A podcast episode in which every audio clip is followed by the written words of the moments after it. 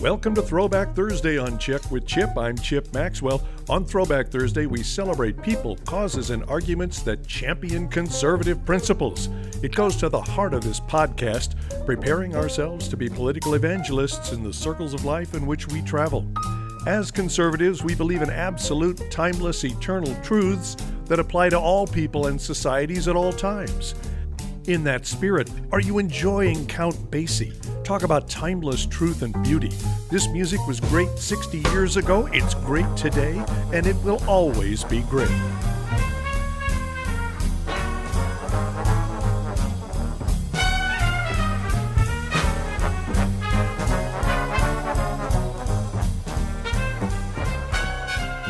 I was part of an email exchange initiated by our first patron, Andrew the Rebel, first person to sign up as a Check with Chip patron. He contacted a group of people active in the local political conversation and shared his frustration with the anti free speech policies of the left and also the extreme conspiracy theories that spring up on the right. Andrew said, we need a new organization, a new coalition of conservatives defending American pluralism to defeat the idiotic, intolerant trends on the political left. The most obvious groups to respond would be religious organizations, but they failed to understand the trends taking place. Andrew asked our group of politically active people for a solution. Someone I'll call Becky responded. It's no longer about conservative versus liberal, it's about the cult of personality and tribalism. I'm being attacked by so called conservatives because I speak out about a spiraling debt, respecting the rule of law, free trade policies, family values, and other formerly accepted policies of conservatives. There is no longer a Republican Party, it's the party of Trump. Our leaders have stopped trying to solve problems and discuss ideas. They react to tweets and fall in line. Likewise, the far left attacks me when I speak out about those issues and my views on Medicare for all, reparations, or free college. But these are the loudest voices. You'll need a charismatic person to lead the way to speak up and challenge those loud voices. Good luck with that. I jumped in next. Andrew, shoot the messenger if you must, but I don't see the consensus you seek forming any time soon because we seem to be in a sorting season. It could take a few years, or it could take the rest of the century. You mentioned religious institutions as leading unifying voices. As a Catholic serving in the state legislature, I used to laugh when Senator Chambers would rant about the monolithic force of that institutional bully, the Catholic Church, forcing all Catholic senators to toe the line or else. If only that were true! Catholics were all over the place on abortion and other issues, as is true in society in general. Protestant denominations are having internal contests over major issues. Dennis Prager says Orthodox Jews are pro life and generally vote down the line conservative, but of course the perception is that the Jewish vote is left, liberal, progressive, Democrat. I don't know the political dynamics inside Islam, but I'll take it from you that a similar tug of war exists, at least in the West. Titanic struggles are happening for control in the Democratic and Republican parties. Each party has its establishment and its insurgent wing. As a Tea Party populist, constitutionalist conservative, I want my insurgent position to become the establishment the consensus, the center of gravity for the GOP. The GOP came into being as an insurgent movement, abolition, that became an established major political party. We on the insurgent right are enjoying some victories, but I don't know if it's lasting. Remove Trump, and does it all collapse and disappear? Maybe. I generally agree with Becky's analysis. My view is that Tea Partyism has turned into Trumpism. Trump was not my choice in the primary, but he was the choice of the insurgent right. DC is trying to get rid of him because he is doing things he said he would do as a candidate. He's not following the establishment script. Say what you want while campaigning, but this is how it's done here in the bubble of DC. I support Trump and appreciate his efforts to deliver on campaign promises, but it's not healthy to have everything depend on one person. I want conservatism not any particular person, to be the center of gravity. As great as Reagan was, The failure of that era was that conservatism was not established as the default setting for the GOP. That phenomenon ended when Reagan left the presidency.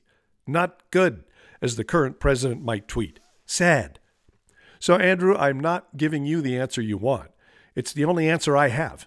I don't see one person or institutional voice on the right drawing all or even most voices into one chorus anytime soon. But there does have to be some cohesion, some general consensus on basic values that transcends left and right. At the very least, we have to agree that it's wrong for people on the left or right to run fellow Americans out of restaurants or start riots to stop speech they don't like. First, though, the religious and political organizations need to sort out their positions. In the past, their voices have helped shape whatever national consensus America has enjoyed belief in primacy of natural law, religious liberty, property rights, two parent family, capitalism and free markets, self reliance and personal responsibility, democracy and majority rule, the rule of law, some of the same things over which Becky gets attacked from both sides. I'm an optimist, but I think it will get louder before some kind of consensus is reached and things settle down. Becky came back with, Where do I begin? Once again, blame the media for dumbing it down. What about the consumers of the media? There have been countless stories that have given in depth reviews of the Mueller report. Yet what I hear people saying are phrases like collusion delusion and complete exoneration, phrases coming from the president and his supporters, yet not what the report says. The media reports what the president says as well, and people find it easier to go with the easier slogans instead of the more complex narrative of what the report actually says. As far as the president fulfilling campaign promises, did he promise a trillion dollar a year deficit? Did Mexico pay for the wall and I just missed it? Was Hillary locked up? And people like John Bolton, Attorney General Barr, Mike Pompeo, and many others are the very definition of the swamp. Not everything he's done is bad, but when the history books are written, will they say that he divided the country, diminished respect for our institutions and form of government, made the country go bankrupt? interesting times, to say the least. Well, I couldn't let that go unchallenged. After all, we're supposed to be political evangelists in the circles of life in which we travel, right? I should practice what I preach. So I preached. I waded back into the discussion. Excellent Supreme Court justices, improved border security, bureaucratic deregulation benefiting small business, tax cuts benefiting working and middle class Americans, as well as the wealthy, robust jobs and economic numbers not seen in decades, foreign policy progress in areas stagnant for decades, cessation of the IRS's harassment of conservative people and organizations, no more forcing schools to let boys use the girls' bathroom. I'm not disputing the flaws and flops you mentioned, but yikes, this guy is accomplishing a lot given the forces arrayed against him. I agree on blindness towards spending, budget, deficit, debt. That's one of the reasons Trump was not my first or even 12th choice in the primary field. He's not a doctrinaire conservative, though he has the sense to mock the Green New Deal. Dividing the country? He swings wildly at times, but he is fending off tenacious and often false attacks 24 7 from all directions. If you actually go through his Twitter feed, tweet by tweet, you will find some that are cringeworthy, but most are rational and potent frequently including well deserved zingers directed at critics. Meanwhile, who has been dividing the country for two years, insisting that the president is a treasonous Putin puppet who collaborated with Russia to betray America and steal an election? Fake investigation of a fake charge fueled by a fake dossier to stoke real rage, but Trump is the one dividing the country. Remember that viral video clip of Trump stepping into a doorway first on a lunch date with the Obamas? Look at that boorish prima donna bullying his way in ahead of the first couple and his own wife. The clip was cut off to serve the narrative. If you watch the whole clip, he moves first to hold open the door for his wife and the first couple and invites them to enter ahead of him. He goes into the restaurant last but why let that ruin the narrative of Trump, the national embarrassment? In my email, I provided a link to the Charlottesville statement that we covered here recently on Check with Chip. That's a link to his actual words on Charlottesville. He says there were good people on both sides and bad people on both sides. He also expressly condemns the white supremacists. Yet Charlottesville is promoted by the left as Exhibit A, proving that Trump is a divisive racist. Even nice guys like W. and Reagan were demonized by the left as divisive figures. If there were a political futures market, I would bet that history will determine that the divisiveness of this era was inevitable because critics of Trump turned everything he said and did into something negative. Andrew, this is what I mean. We have some miles to travel before we all arrive on the same page. I'm not complaining. It's a healthy exercise, but it may take a while. Becky replied with this Chip, I agreed. There were some things I agreed with. And I won't go and argue the positive things you mentioned, but I will say that I can argue against some of them.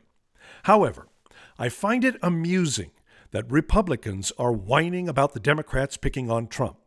Have you forgotten that our president and countless others said that Obama was born in Kenya? Or that Mitch McConnell prevented Obama from picking his Supreme Court pick? Have you forgotten how the Republicans kept attacking Obamacare without having another plan? I could go on and on. I'm not saying the Democrats haven't been going after Trump, but give me a break. It's not like the Republicans worked with Obama either. It takes two. And a true leader finds ways to bridge that gap, not make it bigger. So said Becky. This was my final entry in the discussion. Yes, on reciprocal partisan punching. The difference, and the reason it seems louder and more divisive now, is that most of the major print and TV media promoted and protected Obama every step of the way. Obama could be every bit as mean, vindictive, petty, truth challenged, and divisive as Trump. Yet from the Nobel Prize right out of the chute to the end of his presidency, fawning media presented the public with wise and gracious Saint Barack. Meanwhile, the same media tell America 24 7 that Trump is the spawn of the devil. I realize that Fox and talk radio were generally anti Obama and are generally pro Trump. But the other media dominate in major markets and have created an environment in which people walking down the street wearing Make America Great Again hats have them ripped off their heads and stomped on. And sometimes the wearer is stomped on as well. In fact, the atmosphere has become so bizarrely overwrought that an actor faked a hate crime and thought he could pin it on Trump, and came out of it declaring himself the victim, righteously standing up to hate or Trump or, or something. I don't think any Republican president will be allowed to bridge the gap because it would threaten leftward lurches accomplished by the New Deal, the Great Society, and Obamacare. How much nicer can you get than W and Reagan? Yet they were demonized. Bush lied, people died. That was W's reward for relying on reports of foreign intelligence agencies and Clinton holdover CIA Director George Tenet that it was a slam dunk, Tenet's term, not W's, a slam dunk that Iraq had weapons of mass destruction, a fact Tenet confirmed in his memoir. I remember a poster on my college campus during the Reagan presidency playing off his movie roles as a cowboy. Ronnie Reagan, fascist gun in the West. Right, Reagan, the totalitarian statist. It must have been Jimmy Carter or Bill Clinton who said, tear down this wall in Berlin. I'll cork it and let Becky or someone else have the last word. Great stuff. Thanks for indulging me. Uh, it was actually Andrew who had the last word in that exchange.